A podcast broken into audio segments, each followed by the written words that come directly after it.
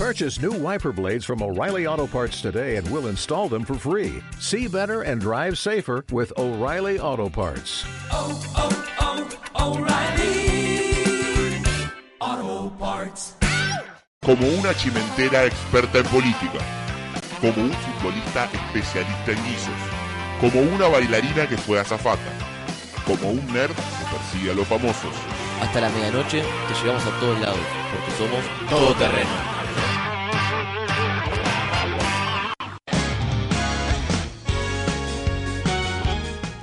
Programa 67 de Todo Terreno y tenemos un problema. ¿Cuál? Eh, Lauta no pudo venir porque, bueno, estamos yendo y viniendo a Brasil todo el tiempo para ver los partidos Como Suárez. ¿Y el problema? y pasó algo. Upa. Mordió a la mascota No. y lo deportaron como a Suárez. Pero. Uruguay, Te dije que era como Suárez. no, no lo mandaban a Argentina, lo mandaban a Uruguay. ¿Hay que ir a buscarlo? Y habría que ir a buscarlo. Es parte de la lo- caravana celeste. O por lo menos mandar un pasaje de buquebús, algo. Eh, Bueno, que vaya por el tigre. Tampoco vas a pagar el pasaje más caro. O sea, claro. en auto. Te mandaste una cagada. Te, te de- mandaron Uruguay. Punta del Este se usa el dedo. Usa dedo. Lauta, si nos estás escuchando, ¿Qué hace yo? dedo. O si no, metele nadando un tramo. O sea, en Uruguay. qué sé yo. Colgate el buquebús. Es buena. ¿Viste esa gente se cuelga de- del bondi? ¿Viste la, la foto que subí el otro día? Esa. Es, Bueno. es como ir haciendo surf. Yo en un momento veo que el colectivo se va y no abrió. río. Y el tipo que estaba Claro. atrás mío no estaba. Esquí. Y cuando miro el colectivo se va, estaba colgado atrás. O sea, Impresionante. vos, vos vivenciaste todo el momento, todo, toda la acción. No, no, yo me paré en el momento en que se subió. No, pensaste. el bondi no paró. Miro para atrás, no subió nadie, el tipo que está atrás mío no estaba. Se va el colectivo y veo al tipo colgado, de, agarrado de la... de lo- ¿Pensaste en copiarte? No, ni en pedo. Yo tengo tanta sangre, me caigo y me pasa por arriba. El tipo, el tipo o el bondi. Los dos. ¿Y vos, Bonnie, qué te pasó en el estadio? Eh, nada, tuve un intercambio de camisetas. Eh, no, A mí me dijeron que llevaste la camiseta de Uruguay. Llegué a la camiseta de Uruguay, me- la cambié por una de Jamaica. Ah, mira. No me sirvió de nada, porque Jamaica no, no, no participaba. ¿Y por qué había una camiseta de Jamaica? No sé. Se tenían ¿Por, por qué estaba Goni? Es- Esa es la pregunta. ¿Y, y vos, Fer, lo tuviste que ver en FanFest? Sí, yo, pero fui a otro. Me mandaron a otra ciudad, no había nadie. Y no había ni tele siquiera. Ni siquiera. Me quedé mirando, ¿Se mirá, llevaron no arrancó todo? nunca. Yo viste que ¿Había tele? ¿Había algo? me dijeron que acá en Argentina los pasan en diferido. Y yo me quedé sentado ahí como hasta las 2 de la mañana a ver si arrancaba en algún momento el partido. Y no. No fue muy fan. No, no, ni Fest tampoco, no tuvo nada. No había feijoada, por lo menos. No, no había. me- Es lo poco momento- que aprendí a decir. En un momento yo veía que había arbustos alrededor del fanfest y empezaron a ver ojos cuando se hacía de noche. Me sentí observado y ahí me fui. ¿Estabas en Brasil? ¿Seguro? No lo puedo asegurar. ¿Amazonas? Creo que era la cancha esa que está en, en la selva. Ah, ¿qué? ¿La de Crucero del Norte? no, no, de Brasil. Crucero del Norte Claro. de Brasil. Crucero Niño. Del nortiño. Bueno, ¿qué, qué le parece si mientras seguimos adivinando qué cancha era, eh, vamos con el primer tema? ¿Qué hay? Que sea un temón. Tenemos uno de The Killers. Temón. Vamos con Bones.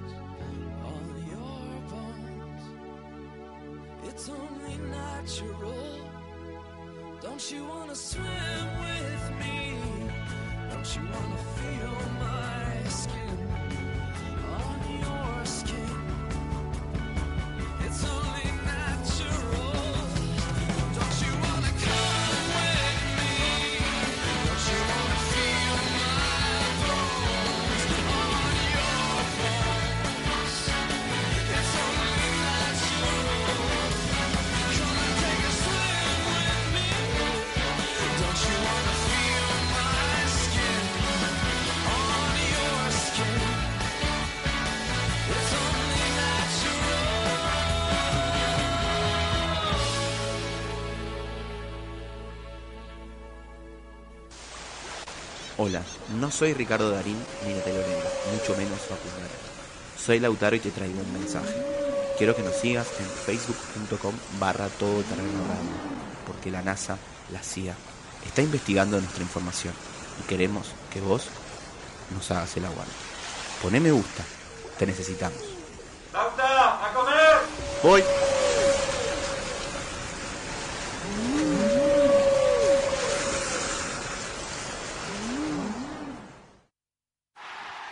Fritti, scampi e chianti, calamari, Luca 6 per me.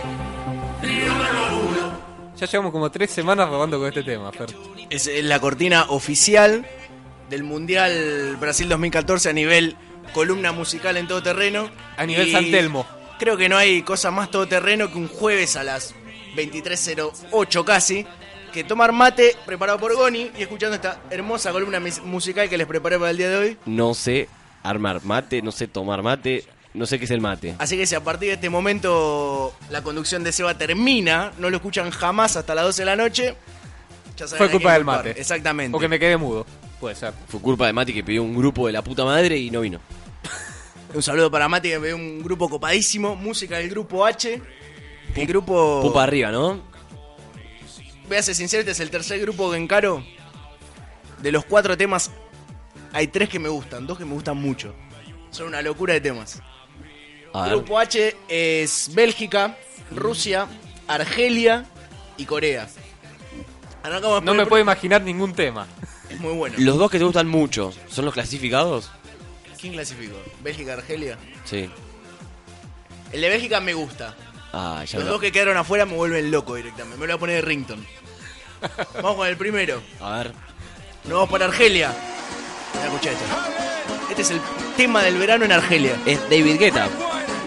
No, es Khaled Nad Ibrahim. Más conocido como Khaled, como nombre artístico. ¿DJ Khaled o Khaled solo? No, no, Khaled solo. Es una persona grande. Nació en 1960. En Orán, Argelia. Hijo de 54 policía. años. Exactamente. Hijo de policía y admirador de Bob Marley, entre otros, obviamente. Sí, se nota el reggae. Muy parecido. Considerado como. No es admirador, boludo, no está inspirado en Bob Marley, puede tener claro. ¿A vos que te, te gustan los redondos o vos qué andas hablando como el indio? No, pero Y no. además mis canciones van a hablar por. No, no estás así todo el día. por Pero la no, calle. pero no hago música. No sos pelado. Capaz dice que este programa no lo soñó. Cuac. Considerado como renovador del género Rai. Que no es el que jugaba en Brasil en los 90. Tampoco el canal. Tampoco. Tampoco el mate Es un género de la, de la región ahí de Orán, de Argelia, donde nació él. Que, seamos honestos, un renovador de un género que es de esa zona de Argelia, qué sé yo, cuánto lo deben encarar por... Pero bueno, está bien. Renovación. Renovador. Que era lo anterior, ¿no? Último disco, porque imagínate un tipo grande, 54 años, último disco lo está presentando ahora. ¿eh? Esto es lo nuevo ¿Ahora? de la música de Argelia acá en todo terreno. Está acá, no. Exactamente. Exclusivo. Está acá en San Telmo, está comiendo en el restaurante español que está acá a la vuelta sobre Chile. En un ratito, si tiene ganas, viene acá. Por ahora vamos a pasar el tema, el disco es, pues si lo querés, en iTunes, que está Sí. disponible. C'est la vie en francés, viste, los argelinos y los franceses, como Zidane. No, me estás escuchando. Y encima el tema se llama Illa Illa. Y lo canta, agárrate, Goni, agárrate A del ver, termo. a ver. Con Pitbull. Escucha. Me mataste, eh. Me mataste. De hecho tenía dos, uno era con Manu Chao, el otro, y este con Pitbull. Oh, el de Manu Chao me hubiese gustado, ¿ves? No, no estaba tan bueno. Y aparte no tenía ni un poco de información de lo ¿Y el, otro, el otro era profesor y además si me hablaba, todo lo que encontré era sobre su vida como profesor y no... ¿Cómo, ¿Cómo se llama el tema este? Illa, Illa, con H e Y. ¿Qué significa? Significa mueva, mueva. ¿Y vos cómo lo ves? ¿Como invita a un famoso para, para que no se note que estoy robando? ¿O como ya tiene un reconocimiento, entonces lo- Hay, los puede invitar? mi- por lo que estuve leyendo, grabó con varios famosos. Yo no conocía ni uno. Pero ahí lo Pero parecían como- famosos. Sí, tenían nombre de famoso. John Stewart. Aparte, Oh. vos te dicen, grabó con tal. Y vos decís, mirá, grabó con. Y vos no sabés quién es tal. De hecho, por ahí se llamaban tal, incluso. Tal, John pero Tal. bueno, esto es Argelia, clasificado. Pero acá, cuarto, cuarto lugar de este ranking del grupo Edge. Vamos a pasar al número 3. Nos vamos a Bélgica. Esto es Spy Girls. Paz de Deux. ¿Cómo, Luis Miguel me suena a mí, ¿eh? Paz de Deux. Es verdad que tiene un aire a Luis Miguel.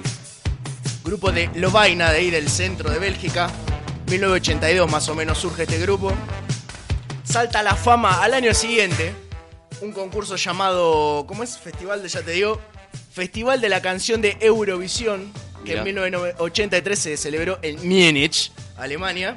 Sí, que es más o menos como, como acá el talento argentino y, y todos Exactamente, esos varios hicieron. países se eligen. Ellos fueron elegidos obviamente para representar a Bélgica. Y cuando se hizo el concurso en Bélgica para elegir a la banda, salió elegida este grupo y toda la gente se enojó, empezó a buchearlos y se fueron. Como Mambrú, acá. Porque era considerado un... No, Mau, no te metas con Mambrú. A veces de Mambrú es un temazo. Yo creo que todos los, los terapeutas que hacen terapia con música ponen a veces de Mambrú. Y que te, te pegas un corchazo después. Temazo. No saben nada. A veces cobran, a veces no. Mirá. Y la gente está enojada porque básicamente para esa época era considerada una música media psicodélica, media rarita. Y lo único que tiene la canción es una frase sola en francés que dice Rendes bu mart mat is follemen cop is tú. Que no tengo ni puta idea qué significa. Pero a ver, ¿qué- ¿vos qué pensás que puede ser? Por el ritmo y todo. Por el bu- Bules Bu dice te invito a tomar un mate un jueves a la noche y te va a dejar atornillado al inodoro. Allá hablan de mate, mira. Mirá qué lindo. El mate llega a todos lados, es como Messi, vos vas afuera y te Messi, Maradona, mate. Y en To- Bélgica todo también. con M. Mati. A propósito de su participación en el Festival de la Canción de Eurovisión de 1983, de 20 bandas participantes, 20 países, salieron 18. ¿No sabían elegir o cómo era la cosa? Era una votación medio rara por puntajes. Votaron 18 personas. Y... Uno cada uno. No, porque eran... Cada país tenía como varios integrantes de votación. Y ellos dicen, en total, imagínate que el que ganó sacó como 50 y pico votos, tenían 12 votos, creo. Y los que salieron 19 y 20 quedaron empatados en 0 votos. O, o capaz hicieron como un tweet que estuvo dando vueltas esta semana que proponían cinco equipos para la final del mundial. 5. Sí, te Cinco. sobran tres. Pero bueno. No me hagan hablar del mundial porque hay gente. Javi. No, no. Javi, hermosa encuesta. Pero bueno, esto es Bélgica. Este, el tema está bueno, me escuché un poquito.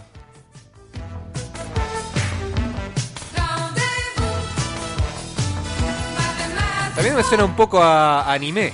Es música de gimnasio. Mm, no sé si tanto. Bueno, pero terminó. Escucha, escucha. Corea. Puesto. Este voy a contar. El Pierre, el Pierre coreano es el Mal, sí, sí. Mi- Mirada rara será la música, que no lo reconocía la computadora por el nombre de la canción. No traemos cualquier ¿Cómo cosa. sería? ¿Palito, palito, diagonal, palito, palito? Era complicadísimo. De hecho, en un momento, uno de los archivos que encontré no sabía cuál era el nombre de la banda y cuál era el nombre del tema. Pero bueno, seguí buscando y encontré esto, que es Yon Band, Ion Band. de Corea. Me Banda- suena a banda joven.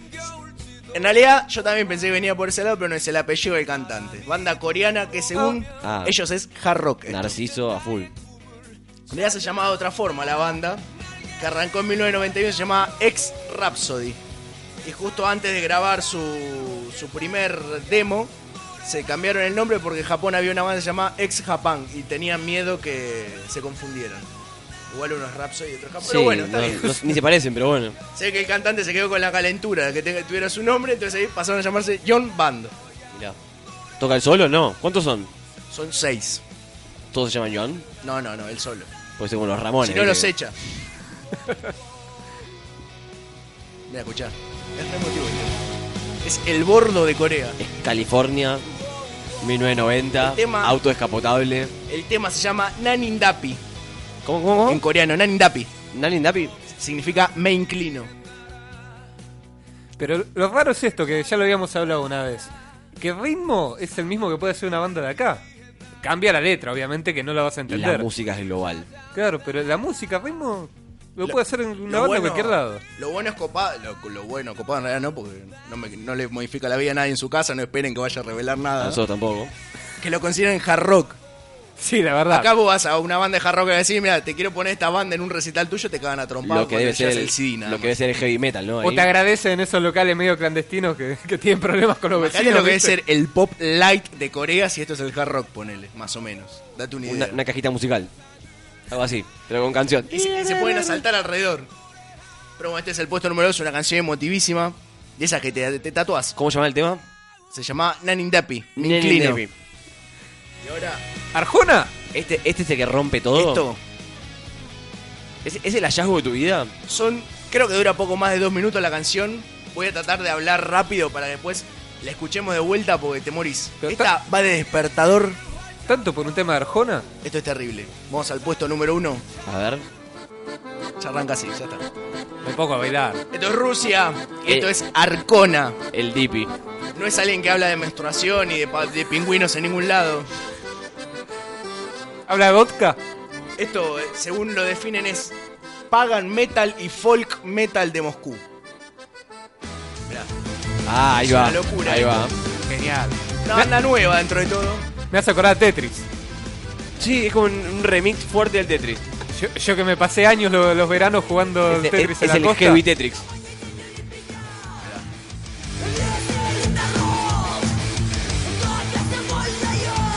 Una, una banda nueva dentro de todo, se formó en 2002, pero ya tienen 7 discos, un demo, un recopilatorio, medio ladri, y dos DVD. Un toque ladri igual. ¿Podemos decir que somos anti-recopilatorios? Es como. Eh, sí. No se ju- Ya está. Depende de la trayectoria. Ten- también. no, tengan ingenio, dale. Escriban siete temas más por lo menos. No Un metan. cover, algo. Claro, recopilado es como. No supe qué hacer y quiero vender algo. Banda llamada Arcona llamativamente, ¿Con que no H? tiene nada de llamativo. No, no, con K, Arcona. Como Arjona, pero con K. Bueno, pero puede ser Es muy difícil, Arcona ¿no? con H. al Arjona principio. Y kirchnerista. todas pueden ser con H. Y por eso pregunté. Hay una banda igual, con el mismo nombre, que, se llama- que hace black metal en Polonia. Y hay otra más que hace hard rock en República Checa. A todo ahí cerquita. Exactamente. sé Donde hace, que- donde hace frío. Ah, eh, Capaz son bandas tributo en el cada país. nombre Arcona se debe a la última ciudad eslava pagana fortificada. Toma. Yo imagino todos vikingos más o menos tocan- tocando instrumentos. Esa barba así toda anillada con cosas como. de- E incluso las letras hablan de, de la historia rusa y de mitología eslava. Así A que ver. todo suma al mito. A ver, a ver. Esta vez. ¿Y acá, qué estarán contando acá, no?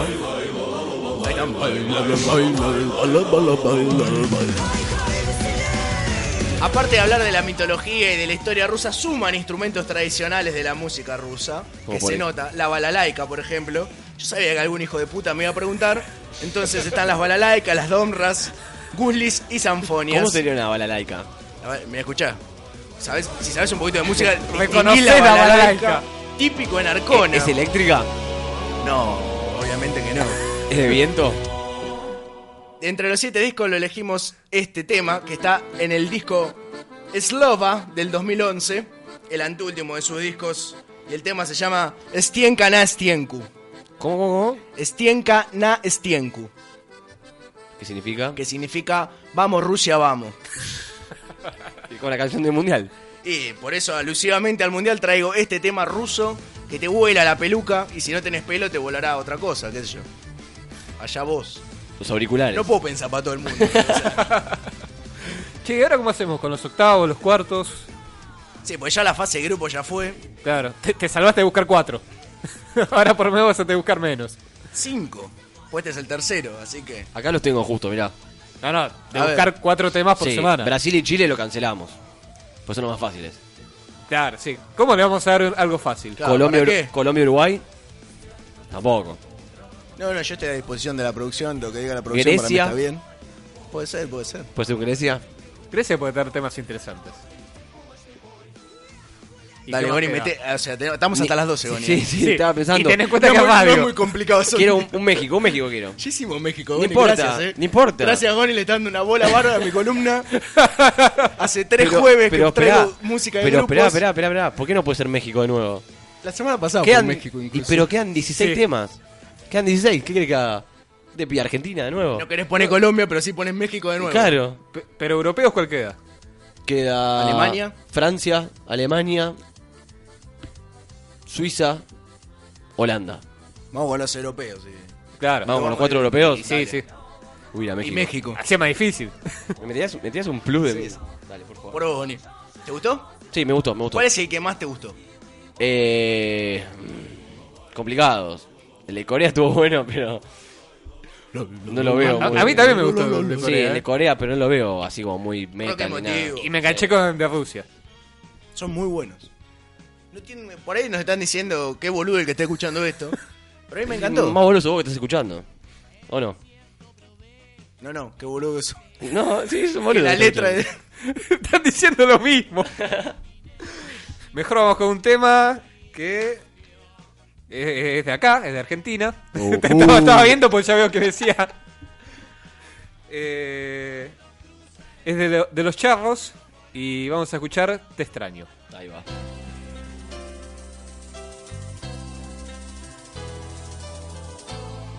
Te extraño más que nunca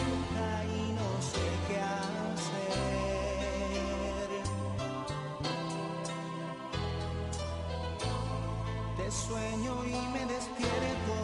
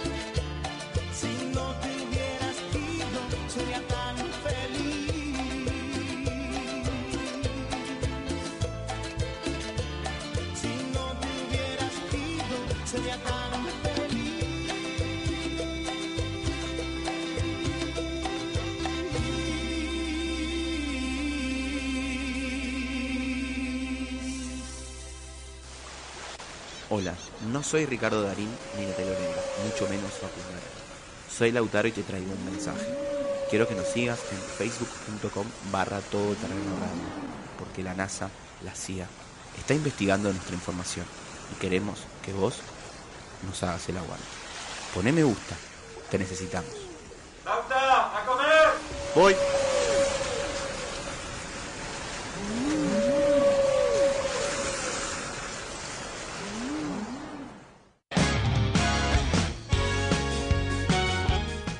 Once y 26 de la noche. Y bueno, ya estamos con la nota del día, que es un recuerdo de, la infancia. Yo por lo menos tenía 12 años cuando lo vi pasar por primera vez. Y se trata del dirigible La Serenísima. ¿Vos te acordás de haberlo visto, Fer? Yo me acuerdo, me volvía loco cuando lo, cuando lo veía pasar. eh, iba inmediatamente a la terraza de mi casa, tenía la suerte de tener una, una casa con terraza. Y me quedaba, aparte pasaba y yo seguía viéndolo hasta que lo veía chiquitito, chiquitito, chiquitito. Y me acuerdo el día perfecto que pasó bien pegado y quedé alucinado. Se lo contaba a todo el mundo. Sí, a mí me pasó de, de verlo por la zona de Quilmes, Win, de por ahí, por el acceso este, así que se veía también. eh, ya no estaba rodeado de edificios, se veía a la perfección, la verdad. ¿Y vos, Goni? Yo lo tenía inflable. Yo jugaba a que era él. El operador también. Y ahora lo conozco y es como, wow, mi infancia, ahí adelante. Sí, yo también corrí juntando cinco tapitas y dos pesos. Veía hoy la publicidad para conseguir el dirigible. Aparte es increíble la cantidad de gente en estos dos días que me dijeron yo lo tenía. Sí, es genial. Incluso hay gente que lo tiene hoy en día todavía. Y muchas que lo, que lo recuerdan con Sí. cariño. Así que bueno, vamos a presentar a- al invitado de hoy, que es José María Vaca. Es asesor general, miembro de la Comisión de Ética y asesor de, de prensa y difusión de la Sociedad Argentina de Aviación. Hola, ¿cómo estás? Muy bien, gracias eh, por haberme invitado.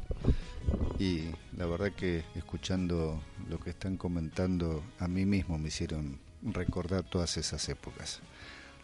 Ah, ¿Y qué es lo primero que se te viene a la cabeza cuando, cuando te nombramos en dirigible? el, el dirigible para mí fue un, un antes y un después en la aviación. Tengo más de 30 años en la aviación, pero el dirigible marcó, marcó una línea entre una aviación y otra aviación. Los escuchaba a ustedes cuando vos decías que te pasábamos cerca de tu casa. Eh, el dirigible era un, un aparato que para mí fue totalmente novedoso. Hay pocos pilotos de dirigibles en el mundo, es así que hay una bolsa de trabajo en el mundo que cada vez que existe una posible promoción sobre, eh, sobre alguna, algún producto, se llama al mundo para ver qué piloto está en condiciones habilitado para volar esa clase dirigible. La prueba está de que la tripulación que hubo acá en Argentina eran inicialmente cuatro pilotos extranjeros, de los cuales tres eran americanos y uno era australiano, había venido de Australia. y la obligación que había en la República Argentina es que tenía que estar también tripulaciones argentinas. Eh, de ahí fue que fui uno de los convocados junto con el otro piloto que era un excelente piloto. Y él siempre comentaba, este piloto lo voy a nombrar porque para mí es un orgullo, se llamaba Rolf Ossinger, tenía la particularidad de ser una persona bastante mayor. Había sido comandante de aerolíneas argentinas y haber terminado su carrera, haberse jubilado. Había sido piloto de planeadores, había sido piloto de globos, había ganado el campeonato mundial de planeadores, había logrado tener el, no me sale el nombre exacto en este momento, pero es un premio muy importante a nivel este, nacional. Y él siempre decía que le faltaba tener la licencia de dirigible. Entonces ese era el motivo por el cual este, se, había presentado a volar esta clase de aparatos. Y ahí lo conocí a él, así que mm, te reitero, éramos seis pilotos inicialmente, con la obligación de que siempre tenía que estar volando un piloto argentino. Y cuando hacías el comentario de que teníamos que recorrer ciertos lugares, es una de las condiciones que teníamos cuando empecé a volar. Una de las cosas que me, me aclararon es que había zonas marcadas en la ciudad de Buenos Aires, en la provincia de Buenos Aires.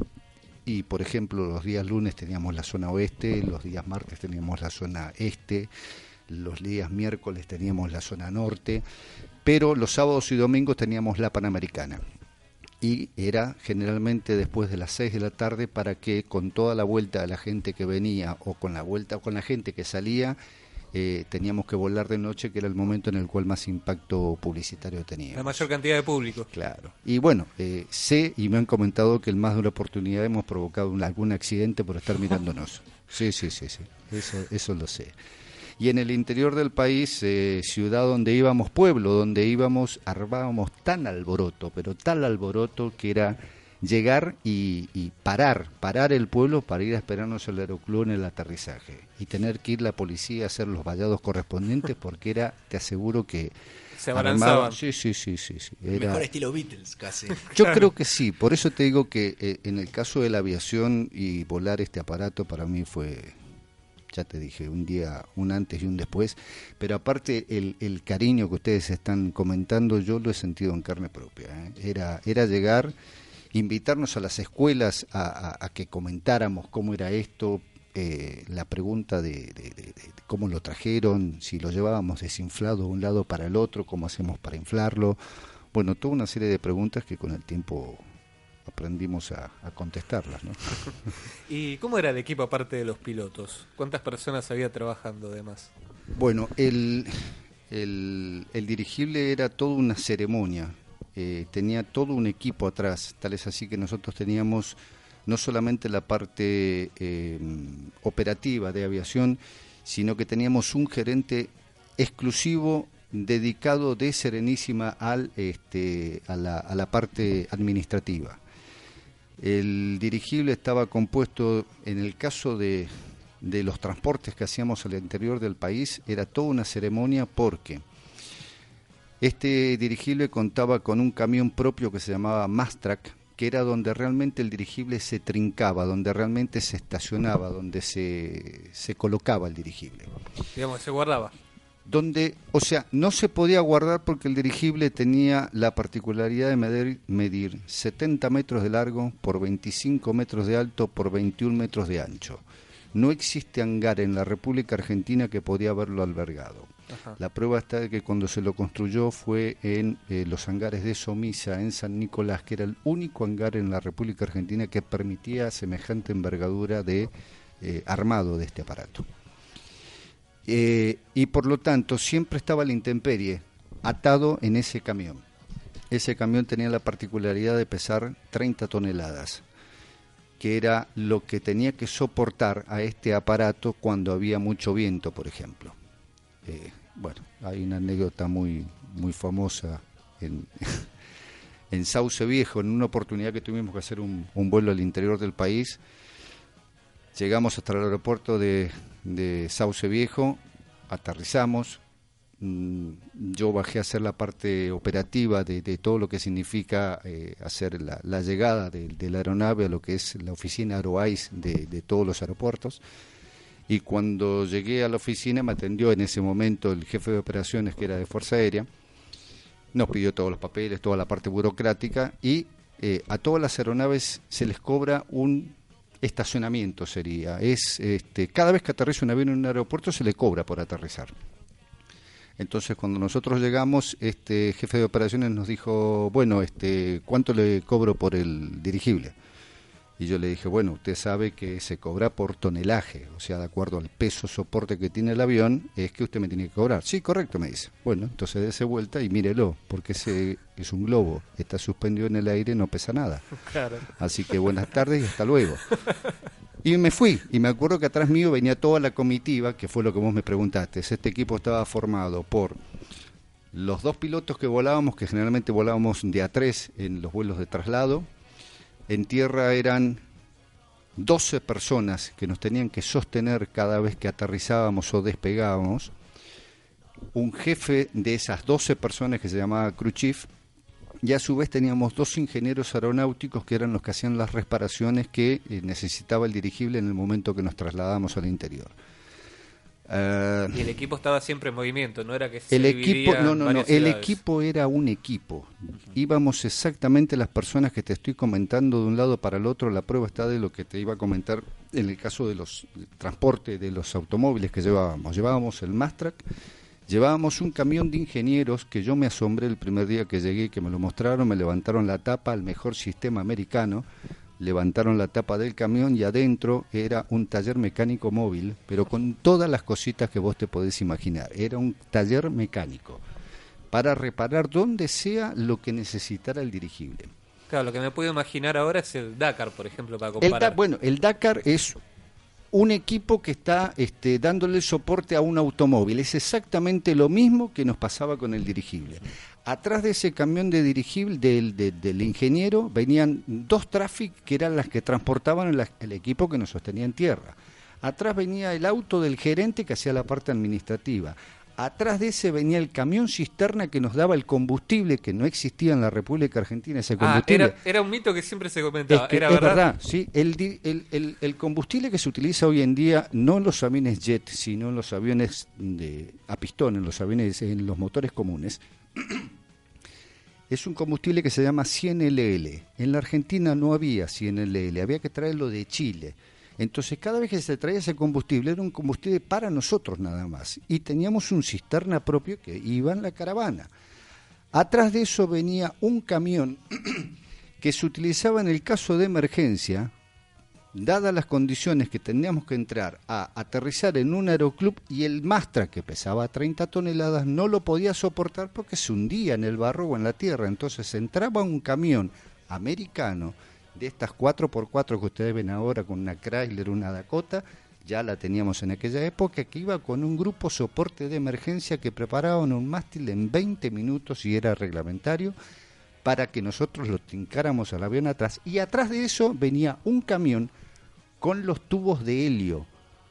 El dirigible tenía 6.600 metros cúbicos de hielo, de helio, perdón. Que como es un gas bastante caro, llevábamos tubos atrás cada vez que había que reponerlo porque se desinflaba o se pinchaba o había mucha temperatura y había que dejarlo que se evaporara porque si no explotaba el globo y cuando había mucho frío se achicaba, entonces había que inyecta- inyectarle el helio. Todo esto que te he comentado equivalía a que atrás nuestro venía un grupo de 10, 12 autos más o menos. Era una caravana que salía. Claro, no era, no era lo que veíamos nada más que parecía se inflaba no, nomás. no, era, era una un ceremonia. muy era un- La verdad era procesión. La verdad que sí. Sí, no tengas ninguna duda. Aparte, No, no. imagino a veces llegar a algunos pueblos era difícil con Eh, la pero, caravana. pero que por eso te decía, el, el- el sistema operativo que utilizábamos era que nosotros íbamos tratando de mantener la ruta y atrás nuestro siempre venía el equipo este de estos 12, 13 autos que venían en esa caravana.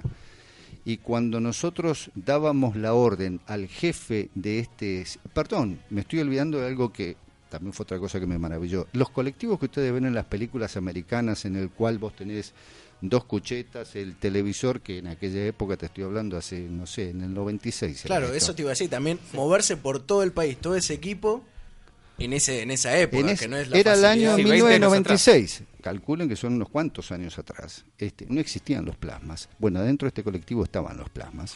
Este, las cuchetas, o sea, sistema americano era esto. Te decía, cuando nosotros divisábamos el aeropuerto o el aeroclub donde teníamos que, que aterrizar, por nuestro equipo de radio le dábamos la orden al que era el jefe del el sector de tripulaciones, el crew chief, de que se desprendiera de la columna, se fuera adelante a hacer los preparativos para recibirnos a nosotros. Y ahí era donde decía que se armaba todo el despelote. Porque ya veían que venía el dirigible, se iban al aeroclub, al aeropuerto, lo rodeaban, no dejaban entrar al equipo nuestro, que era el que nos tenía que recibir, entonces había que llamar a la policía antes para decirle que nos abrieran las puertas. Bueno, era todo un despelote. un operativo para... Era, era un operativo, no sí. tengas duda que era un operativo. Aparte de algo que uno ni se imagina, o sea, uno ve al dirigible y lo que menos te pensás es que hay todo ese grupo de personas. Claro, siguiéndolo. Claro. Porque no, no es como decíamos recién, que estaban uno en la ciudad de partida y otro en el destino, no. Seguían todo el tiempo. No, y, y la razón por la cual eh, teníamos que hacer eso era por si llegamos a tener algún problema en la ruta, eh, la orden o el protocolo, la lista de chequeo decía que uno de esos grupos, uno de esos camiones tenía que adelantarse, cruzarse en el medio de la ruta, trabar la ruta, llamar a la policía para avisar de que estábamos cortando la ruta porque íbamos a hacer el aterrizaje porque el camión Mastra que te estaba diciendo se iba a colocar para que nosotros nos este, alojáramos en ese, en ese camión. Era toda una ceremonia. Estamos hablando de un sistema de emergencia, ¿no? Que llegado el caso no lo llegamos a hacer. Y hab- hablando de emergencia, eh, ¿qué era lo primero que tenían en cuenta? Eh, si, había una situación de peligro, ya decían, bueno, acá tenemos que, que planear un aterrizaje.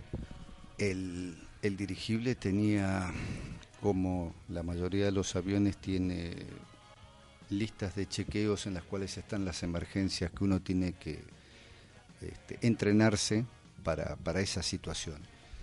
En el caso del dirigible había siete listas de emergencias, de las cuales practicábamos seis, y la séptima no la practicábamos porque esa era la que había que utilizar en el caso de una emergencia total y era destruir al dirigible, había que romperlo.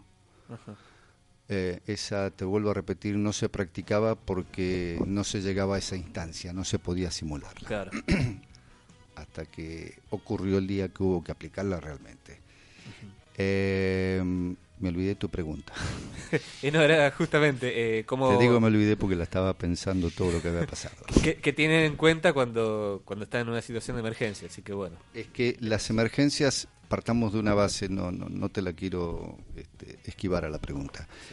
Las emergencias eh, son, son muy claras y específicas de cada aeronave. Entonces, eh, hay emergencias de motores, hay emergencias de tren de aterrizaje, hay emergencias de hidráulico, hay emergencias de asimetría de alerones, hay emergencia de que se te apaguen los instrumentos de, de vuelo o de navegación, hay emergencia de que se te muera el comandante, hay emergencia de que se te trabe, se te despresurice la cabina. En el caso del dirigible, ya te digo, las emergencias que había era que se te parara alguno de los motores. Esa es una de las eh, limitaciones que teníamos en el dirigible. El dirigible tenía la limitación del viento fundamentalmente. Y cuando había más de 18 nudos de viento, esos son aproximadamente unos 30, 35 kilómetros por hora, cancelábamos el vuelo, no podíamos salir a volar. No porque no se pudiera volar, sino porque se pensaba en la eventualidad de que perdiéramos uno de los dos motores, teníamos dos motores, perdiéramos uno de los dos motores y eso implica que en vez de ir para adelante, vamos para atrás. Y ir para atrás implica que si el equipo que venía atrás nuestro, por eso el equipo venía siempre atrás nuestro. Por ese motivo, por si en algún momento llegábamos a perder uno de los motores, el equipo no tenía que dar la vuelta, sino que tenía que quedarse quieto donde estaba y nosotros íbamos a buscar al, al, al camión que estaba en la posición de atrás. Eh, pérdida de motores, que se desinfle. Alguna vez me dijeron, bueno, pero si te cuento otra anécdota. sí, cómo no. Una de las recorridas que hacíamos era en la zona de eh, Fuerte Apache. Ese también fue otro mito que comentó tanta no fue mito, es verdad. También es verdad. Es verdad. Una de las cosas que me pasó cuando yo subí por primera vez y me senté en el asiento del copiloto, me senté y miré lo que era ese aparato. A ese aparato le decían la princesita, porque se caracterizaba por tener un grupo de hombres nada más, 20 hombres alrededor de ella y a disposición de ella.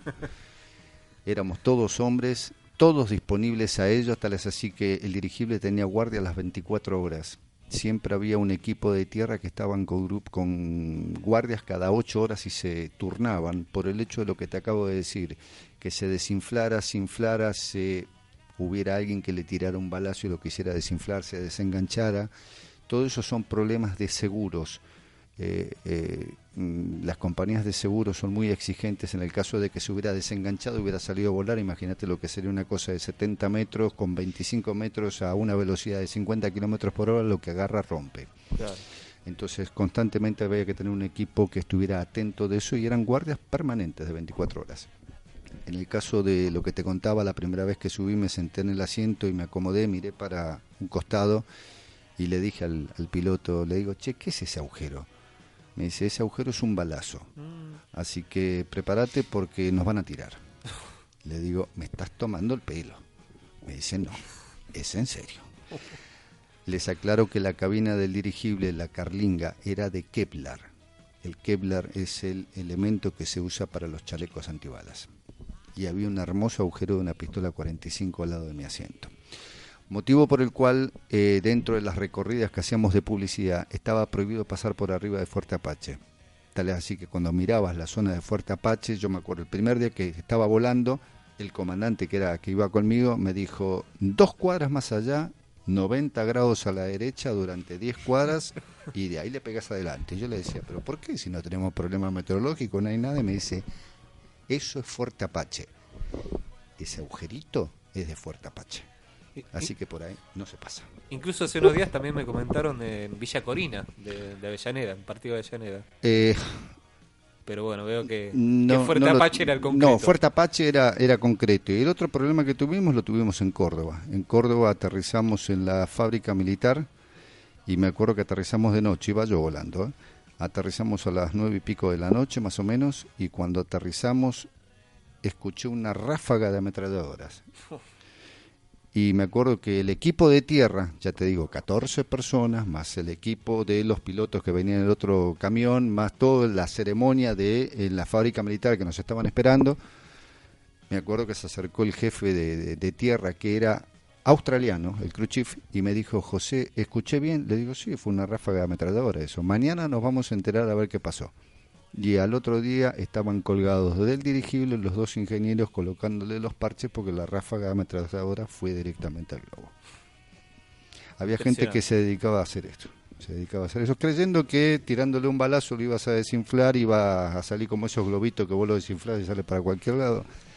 No pasaba eso. No era como los dibujitos animados. No, no, no pasaba. Desde el, desde el dirigible, ¿qué se veía? Pues yo me imagino que la gente, seguramente yo lo debo haber hecho, no me acuerdo, salía a saludar, debe haber hecho un montón de cosas. Sí. ¿Se llega a ver algo? Sí, o- sí, sí, sí. La, la función del dirigible era hacer la publicidad y la publicidad implicaba que te vieran.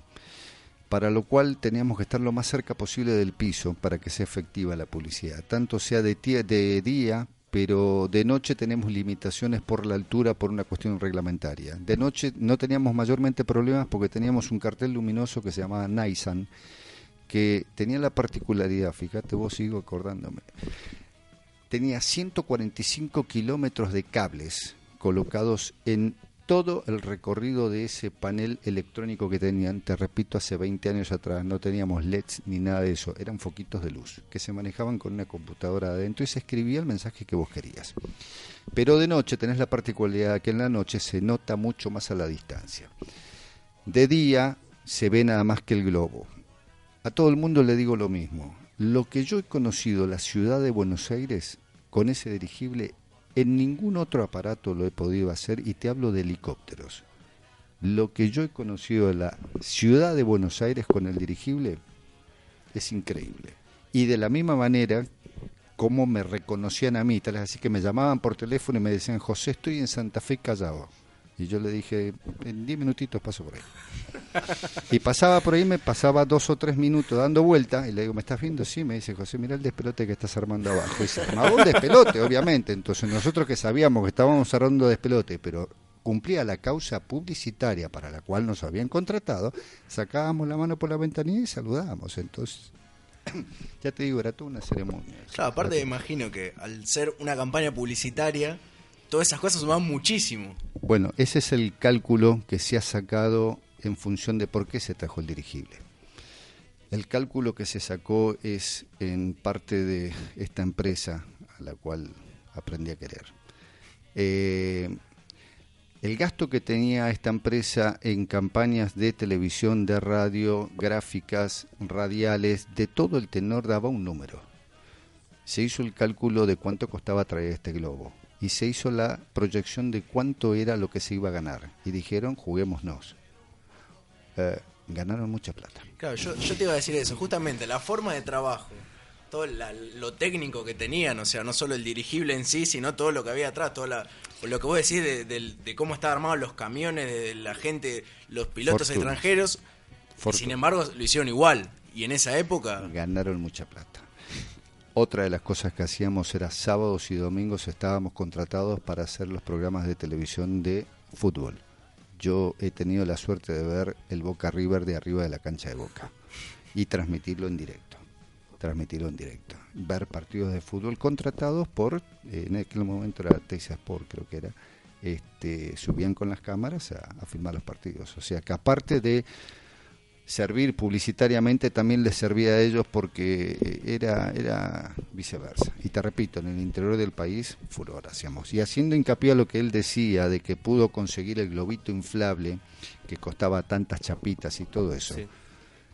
después del accidente que tuvimos con el dirigible yo me acuerdo que durante algunos meses me acercaba a la empresa y les decía no me quedó nada del dirigible. No tengo ni un llavero porque regalábamos llaveros y yo donde bajaba regalaba los llaveros.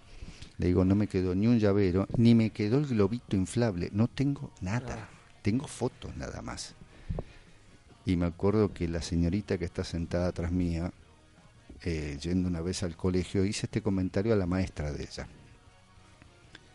Y a la semana me regaló el globito inflable que ella había conseguido en un almacén. Me dice, José, me parece mentira que le esté regalando al piloto el globito que yo tuve que salir a comprar. Y yo le decía, pero ni el globito tengo, no tengo nada, no tengo nada. Obviamente se lo devolví, ¿no? Bueno, y para el final vamos a dejar un momento más triste, digamos, eh, que recordar cómo fue el final de, del dirigible. Eh, el, el momento fue lo que dije que marcó un, antes y un después en mí.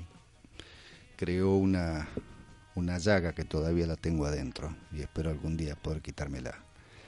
Eh, fue un incidente, no fue un accidente. Accidente es cuando hay vidas humanas perdidas. En este caso fue la pérdida material nada más. Despegando desde... Veníamos bajando de Tucumán hacia Buenos Aires. Teníamos que llegar un día determinado por orden de la empresa. Teníamos que hacer la proyección con rayos láser en el hipódromo de Palermo una noche X para hacer la publicidad de la película Los 101 Dálmatas. Esa era la orden que teníamos, llegar el día, ejemplo, 10 de enero, a las 10 de la noche, nos tiran los rayos láser y aparecía el dirigible. Así que nosotros bajamos de Tucumán haciendo la previsión de que teníamos que llegar ese día a tal hora y se sacaban todos los cálculos correspondientes. No se olviden que esto no es un avión, así que era bastante lento y equivalía a varios días para llegar. Y tuvimos la desgracia de, entre la zona de Ceres y Rosario, nos sorprendió una, una línea de turbonada, se llama, que es como una especie de tornado acostado que va, va arrastrando muchas cosas. Entre ellas, al dirigible nos corrió esa línea de turbonada durante casi una hora y media. Le estuvimos escapando hasta que llegó un momento que no, no pudimos aguantar más eh, el escapar. Uno de los motores estaba empezando a levantar temperatura, íbamos a la máxima potencia, se formó un anillo en el cual nosotros quedamos en el medio y se veía perfectamente la media luna de esa de ese ventarrón que viene arrastrando cualquier cosa atrás, se llegaron a reportar vientos de más de 100 kilómetros por hora, hasta que tomamos la determinación con el otro piloto de hacer un aterrizaje de emergencia. Este camión que yo decía que era el Mastra, cuando le dimos la, la orden de que íbamos a hacer un aterrizaje de emergencia, eh, el equipo de tierra dijo, aguanten 10 minutos que vamos a tratar de alcanzarnos justamente para hacer esa maniobra de trincaje al dirigible y no tener que utilizar la posición número 7 que era la destrucción, había que destruirlo. Claro. Así que de ahí viene la historia que el Mastrack tuvo que dos o tres kilómetros antes de llegar a un puesto de peaje le pidió permiso al jefe del equipo diciéndole de que no iba a parar en la estación de peaje. Y el jefe, le, todo esto lo estábamos escuchando por radio nosotros, le estábamos escapando pero escuchábamos los despelotes que habían abajo. Y el jefe de tierra le dijo, pero usted qué piensa hacer? Yo paso, yo al dirigible lo alcanzo. Y sí, dice, pero implica que va a tener que romper la cabina. Yo la rompo, así que usted ataje lo que viene atrás. Y este chico que venía manejando ese camión, este, lo conozco y sabía que lo iba a hacer. Con la diferencia que esos pocos kilómetros antes de llegar a la cabina de peaje ya le habíamos dicho que íbamos a iniciar la maniobra de emergencia y que no, no iba a poder alcanzarnos.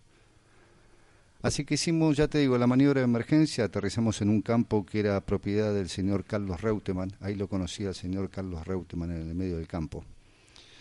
Era el gobernador de la provincia de Santa Fe. Eh, y tuvimos que aplicar la, la cláusula número 7 que fue desgarro del dirigible y destrucción. Lo hicieron estas manitos. Estas manitos se lastimaron, se lastimaron. Eh, y como ya te dije, es un es un- una llaga que tengo adentro.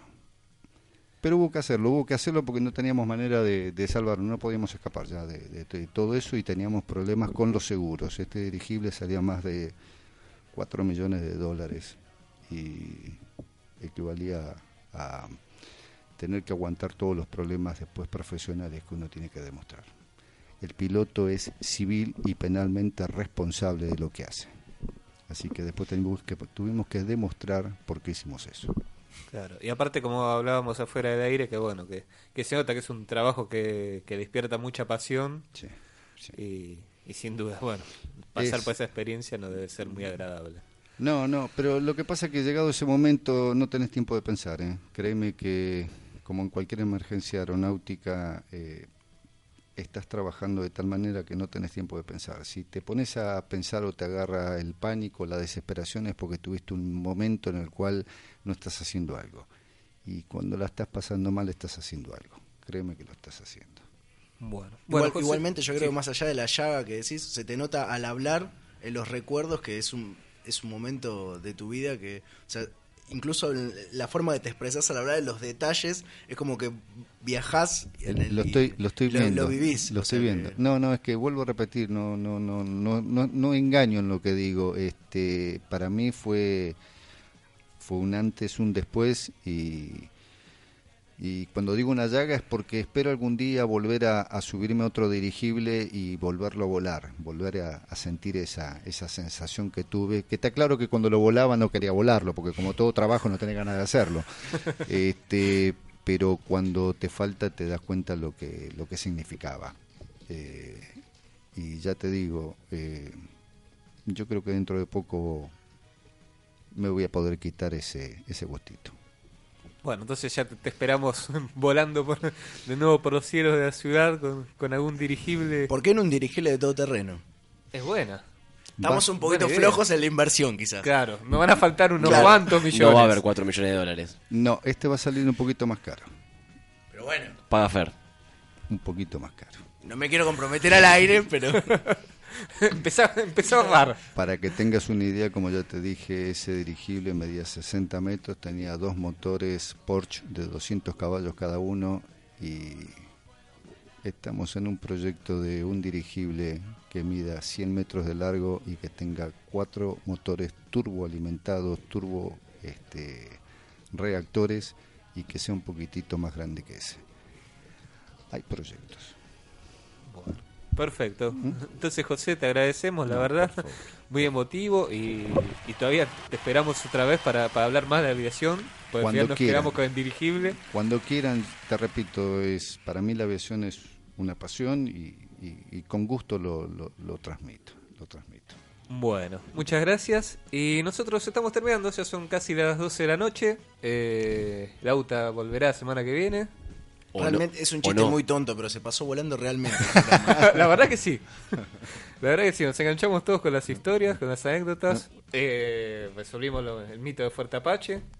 Es que realmente para la gente de nuestra edad hay un rango de edad que niñez que es, es algo que te quedó. O sea, no está bien, te gusta no sé un dibujito animado o algo así, pero o sea, el dirigir algo comercial, o sea, Ah, sí, sí, una es algo publicidad. que no te lo olvidas, o sea, que lo tenés claramente guardado, o sea, y está bueno conocer del otro lado y ver que también es así, hay un montón de historias detrás que ni te imaginabas. Así que, bueno, nos estamos viendo la semana que viene eh, en el programa 68 y ahora nos vamos con The Rembrandts. I'll be there for you.